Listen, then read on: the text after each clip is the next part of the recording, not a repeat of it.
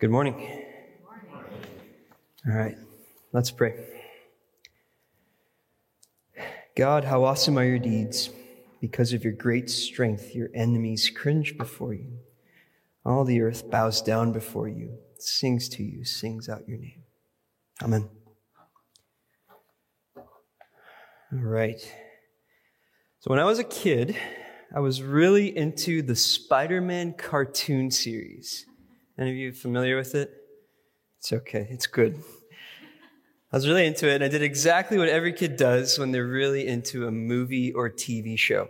I wanted to be exactly like the main character. Now, you might be able to guess where this is going. At one point, I was at the playground, and inspired by Spider Man, I climbed the chain link fence that surrounded it. Right? when I was adequately high up, I leapt thinking that I could do a Spider Man jump.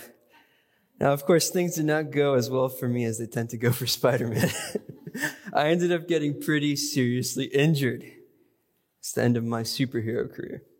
Uh, this is a pretty common dynamic, though, isn't it? We all have stories that provide for us some exemplars or paradigms who inspire us to be like them. It doesn't really stop with childhood, does it? We aspire to be like celebrities or sports figures or musicians or whatever. But the point is this that we all have exemplars, people and images who inspire us to imitate them, who awe us, who help us to make sense of our lives, and who give us context for the kinds of actions that we should take. Now, this is normal and perfectly fine, depending, of course, on whom you choose to make an exemplar for your life. I have a friend who regularly reminds me that you can be what you can see. And this is true. It picks out the notion that seeing often leads to being. You can be what you can see, and what you see shows you how you should be. If that makes any sense. In the Christian faith, we have inherited a whole family of exemplars. We call them saints, women and men worthy of our copycatting, are ready and available. Of course, biblical figures like St. Paul and the Virgin Mary are worthy of our emulation too. All of these point us to Jesus, who is the focal point of our imitation. But what makes these good paradigms and images for the Christian life? What makes a good exemplar? The short answer is that the people whom we should emulate should be virtuous, people whose, with lives whose fabric is woven with God orientation. And in the Christian faith, such people tend to be people the world overlooks. Exemplars are to be found in children, amongst the poor, in the Alcoholics Anonymous meeting, the motherless, the fatherless, the abandoned, the widow. Because the gospel reconfigures how we understand worth in this life, we look less for the Spider-Man of the world, but to the Aunt Mays who quietly go about their lives in faithfulness and devotion. Aunt May raised Peter Parker. This is, it doesn't matter. Yeah. Okay. She tends to die in the shows. Anyway. That didn't land. All right. This morning, this morning, I want to highlight one dominant image that scripture regularly puts forward as an exemplar for all of us to follow one image that scripture calls all Christians to make normative of the Christian life. That image is that of a pilgrim, a pilgrim. What is the Christian life like and who are Christians? We are fundamentally pilgrims on pilgrimage. We will see what this is like in all four of our passages. I know, I know. Buckle up. Yeah. So, the image of a pilgrim, ooh, is one we encounter regularly in Scripture. 1 Peter 1 7 envisions our time here on earth as foreigners or pilgrims. A bit later in chapter 2, verse 11, Peter says, Dear friends, I urge you as foreigners and exiles to abstain from sinful desires which wage war against your soul. Foreigners and exiles, or as some older translations have it, pilgrims and wanderers. My favorite depiction of the pilgrimage of the Christian life comes from Hebrews 11, where in verse 16, the author indicates that exemplary figures were longing for a better country, a heavenly one. The author says in verses 13 through 14, all these people were still living by faith when they died. They did not receive the things promised. They only saw them and welcomed them from a distance, like a pilgrim would see their destination, admitting that they were foreigners and strangers on earth. Foreigners and strangers. People who say such show that they are looking for a country of their own. Foreigners and strangers are once again pilgrims. Or finally, we have Psalm 39:12. Hear my prayer, O Lord, and give ear to my cry. Do not hold your peace at my tears, for I am your passing guest and alien, like all my forebears. The mo- modern Bibles prefer to use words like guest, alien, and sojourner to convey these concepts. Older Bibles tended to opt for pilgrimage language.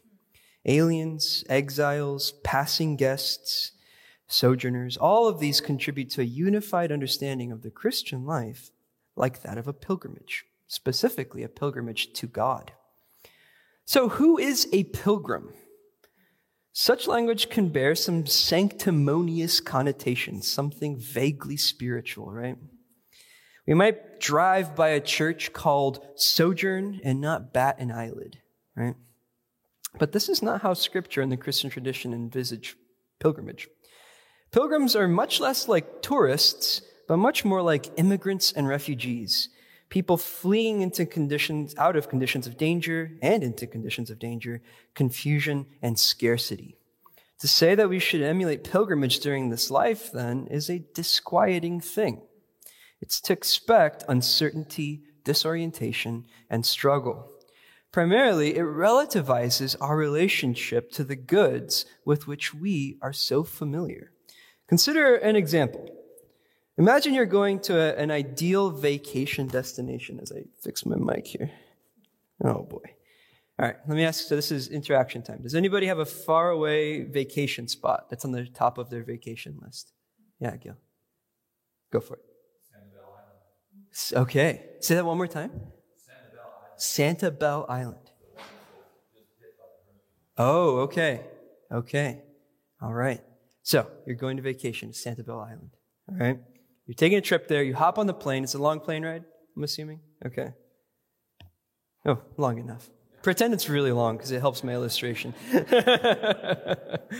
it's a long flight, all right? So you buckle in.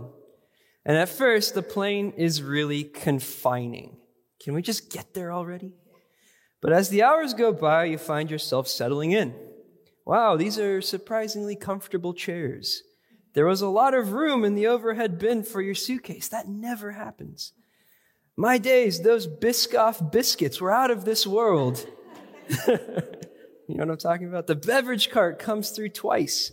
The trash collectors don't come too quickly. There is no turbulence, and all of the movies are ones you haven't seen but have been wanting to watch. You even managed to sleep on the flight. I never can do that. So things go so well for you on this flight that by the time you land, you refuse to get off the plane. You no longer care about getting to Sanibel Island. You just want to keep enjoying this lovely airplane. Now, such a state of affairs would be ridiculous, wouldn't it? The whole point of the plane trip was to get to the destination. Conceiving of yourself as on a voyage means that your relationship to how you get there is reconsidered. The plane is valuable, and you appreciate its value precisely because of where it takes you. Think of it like a person hiking the Appalachian Trail. You can bet that she loves her hiking boots. Imagine doing such a hike in flip flops. But her love and appreciation are directly informed by the relationship that the boots have with the journey. Hiking boots are perfect for that kind of trip. They're useless sitting in the closet. This takes us nicely to our Jeremiah reading. Probably liked hiking. I don't know. Just as the Israelites have gone from Jerusalem to Babylon, await return to Jerusalem, so also do we endure our time awaiting our arrival from our pilgrimage. Just as Israel is in exile from Jerusalem to Babylon, exile is a pilgrimage word, we must see ourselves as exiles during this life. But what does this require of us? How are pilgrims called to live during their pilgrimage, particularly in relation to the places in which they find themselves, even if those places are hostile? They are, says Jeremiah, to seek the peace and prosperity of the city to which I have carried you into exile, in verse 7. Seek the welfare and benefit the place in which you find yourself, even as you're in exile within it. In fact, we hear an echo of Genesis 1:22 when verse 6 calls us to increase and multiply there. Right? Or multiply there. This is an important reminder to us as pilgrims. Wherever we find ourselves, we still find ourselves in God's creation. There is, this is not enemy territory. We're not surrounded by hostile antagonism on every turn. Sometimes Christians are tempted to think this way. The world is going down, and as it goes down, it will be radically oppositional to us. So our job is to oppose it back. Jeremiah paints a rather different vision here, making such an attitude unavailable to us. We cannot view the world in this way because in its welfare, you will find your welfare, says verse 7. As pilgrims, we are called to live in pursuit of the well being of our neighbors. Neighbor love is not an option for Christians, neither is love of enemy. You've heard it said, love your enemy, or love your neighbor, but hate your enemy. But I say unto you, as exiles, we love the neighbors and enemies who surround us, knowing that they are likewise God's creatures living in God's world. And there's a theological reason for this, and it has to do with the time that we live in. This is a time of pilgrimage, a time during which the wheat is still mixed in with the weeds, as the parable of Matthew 13, 24, 30 depicts. Let both of them grow together until the harvest, says Christ in verse 30 of that passage. And that is what's happening now. The harvest has not yet come. And the time of pilgrimage entails that the lives of Christians will be necessarily intermixed with that of the world. Every time the church has attempted to separate itself entirely from the world, it has been surprised to find that the world was right there waiting for it. In fact, right inside of it, the calls coming from inside the house. And that it missed crucial aspect of, aspects of God's work out in the world. So Jeremiah calls us to live common lives with others, knowing that for the time being, this is precisely what we must do. For the time being is crucial here, though. So I've already mentioned, knowing that the conditions of this life are temporary, like being on an airplane bringing us to our vacation, both calls us to appreciate the world in which we live and prevents us from making it the sum of our hopes. We're called to love where we are, but not with all our heart, soul, mind, and strength. That's left only for God. This, by the way, should shape how we engage things like politics. I've been teaching a political theology class for the last year. Christians have, this is a massively important passage, by the way, in that world, but Christians have, needless to say, a complicated relationship with politics, right? it being something that often compromises our witness and confession. Yet realizing that we are pilgrims in this world both calls us to see politics as an important tool for enabling us to love our neighbors well, but inherently places a limit in the role it can play in our lives. It's kind of like Gandalf you ready for this? You know what I'm talking about, right? The wizard? So in The Lord of the Rings, The Return of the King, the city of Gondor is under a steward until its true king, Aragorn, returns. That's a spoiler, but if you haven't seen Lord of the Rings, Return of the King yet, that's on you, all right? Go watch it today. Uh, the job of the steward is to take care of Gondor and its people until the king returns. But this is not what Denethor the steward does. Instead, he seizes power, the power of Gondor, and claims it for his own to destructive ends. He fails to see that his rule is appropriate for the time being, but that it has a necessary expiration date. This is why Gandalf, when he sees Denethor's behavior, says, Authority is not given to you to return, to deny the return of the king, steward. He says it like that. To which Denethor responds, The whole rule of Gondor is mine and no others. Denethor forgets the role of a pilgrim. There are certain things to which we are called because we live prior to the return of Christ in this time of mixed existence of wheat and weeds. But this relativizes the roles these things play. Denethor's authority is given to him to prepare for the return of the king, not to delay it. In the same way, Christians are called to see politics in its proper place. We need it to live common lives with others. Stop signs, stoplights, that kind of stuff. But we recognize that it has an expiration date. Right now, we are called to live as exiles in the city. Pray for it, seek its good. But there will be a day when we are exiles no longer. Here's how uh, Luke Bretherton puts it. He says this. This is a long quote, but bear with me. It's a good one. If this time is all there is, then politics has no limits, as it has to bear the full weight of human meaning and possibilities. The problem that then ensues is the totalization of politics, right? Which leads either to an overinvestment in political projects as programs of salvation or idolatry, or to an underinvestment that despairs of any meaningful yet chastened political activity as being possible. By contrast, an eschatological horizon to history, eschatology is just what nerdy theologians mean by end times, right? What will happen when Christ returns meaning that there is a time beyond this time, disqualifies any absolute claims of a political or economic system either to shape human life or to determine the history and significance of everything and everyone. When we understand politics as situated between Christ's ascension and his return, it is free to be about enabling a penultimate peaceableness that, that's Bretherton. That penultimate peaceableness is precisely, I think, what Jeremiah is calling us to. Politics is not meant to bear the full weight of our hopes and dreams, as it often tempts us to do.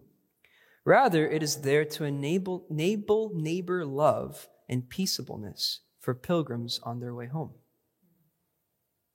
not to delay the return of the king. Our psalm, in fact, gives us a rich vision for what the duration and destination of pilgrimage looks like. It envisions a time when all lands will be joyful in God, in verse 1, assuring us that God rules forever by his power. His eyes watch the nations, all the nations, in verse 7. As we live in this mixed pilgrimage time, it does not mean that God is absent.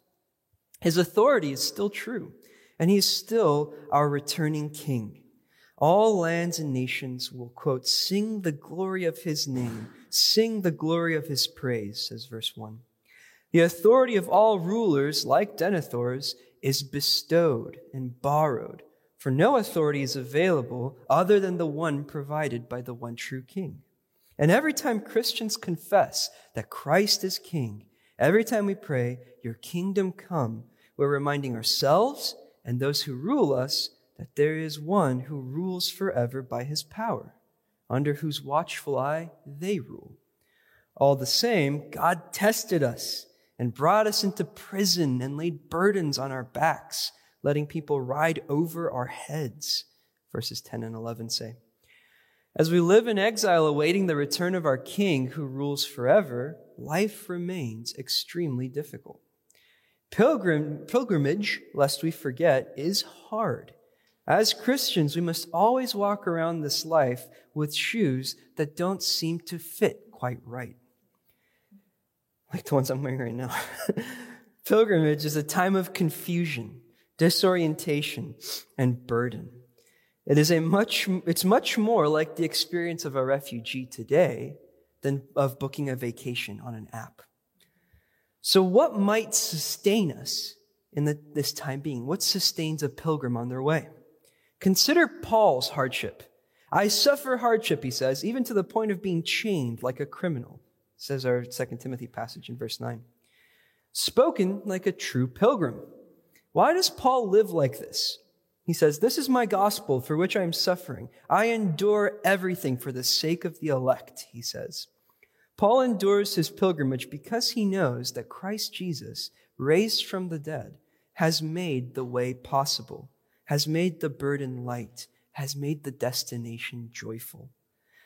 As Augustine says, now if you pull out your bingo cards, do Vale mentions Augustine. As Augustine says, Christ has made himself the pavement under our feet along which we could return home.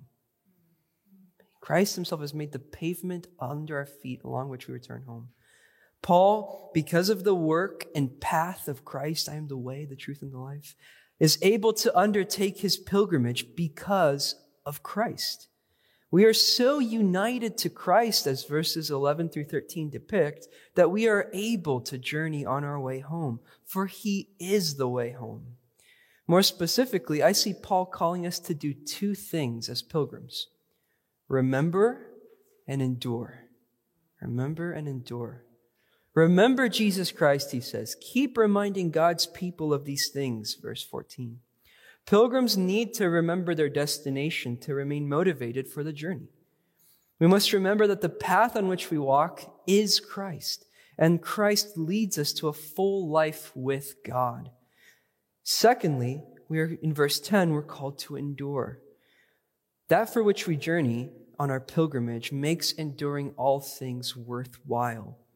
For in arriving at our destination, our wounds will be bandaged, our tears will be wiped away, our hearts will be restored. Like that, per, that song was perfect today, I thought. The uh, sovereign over us is perfect depiction of that. Or in the Jeremiah passage, you know that just after the bit that we have read for today is that famous passage. I know the plans that I have for you, right?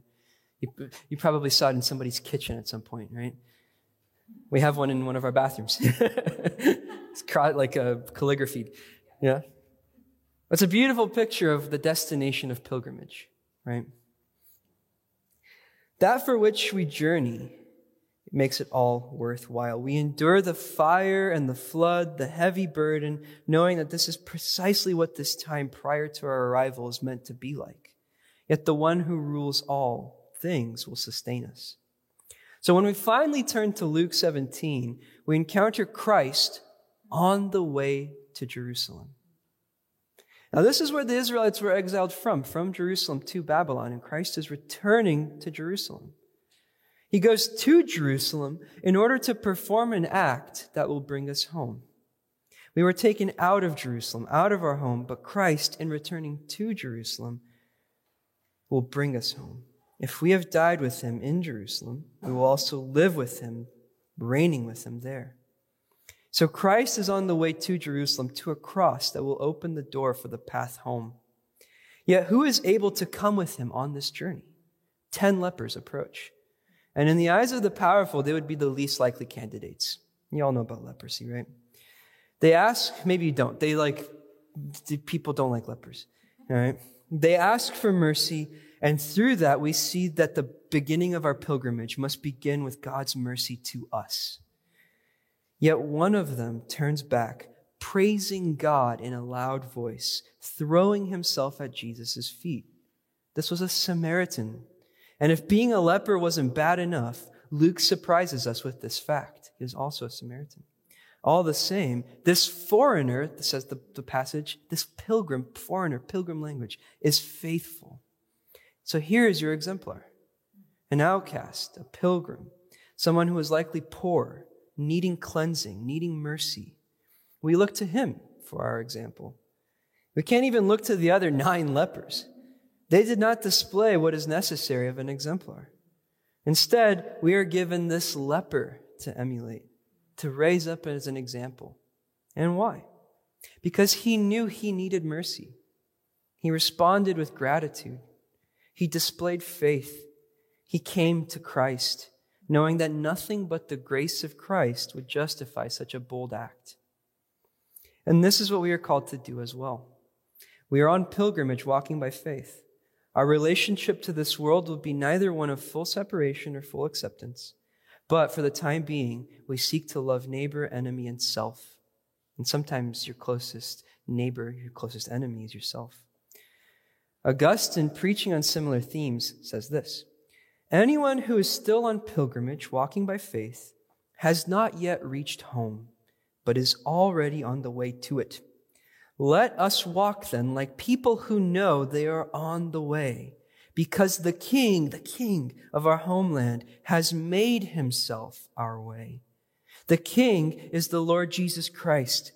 There at home, he is our truth, but here he is our way. To what are we traveling? To the truth. How shall we get there? Through faith. Whither are we traveling? To Christ. How shall we reach him? Through Christ. So, we are a pilgrim people, making our way together through thick and thin to God. We need each other. This is no fall behind, get left behind operation. Rather, as the body of Christ, we know we are going home. So I thought I'd end with a prayer from the Book of Common Prayer. This is a prayer of commemoration. It's on page 640 of the ACNA Book of Common Prayer if you want to look it up later. But I'll end with prayer. Almighty God, by your Holy Spirit, you have made us one with your saints in heaven and on earth. Grant that in our earthly pilgrimage, we may always be supported by this fellowship of love and prayer, and know ourselves to be surrounded by their witness to your power and mercy, for the sake of Jesus Christ, in whom all our intercessions are acceptable through the Spirit, and who lives and reigns with you and the same Spirit, one God, forever and ever. Amen.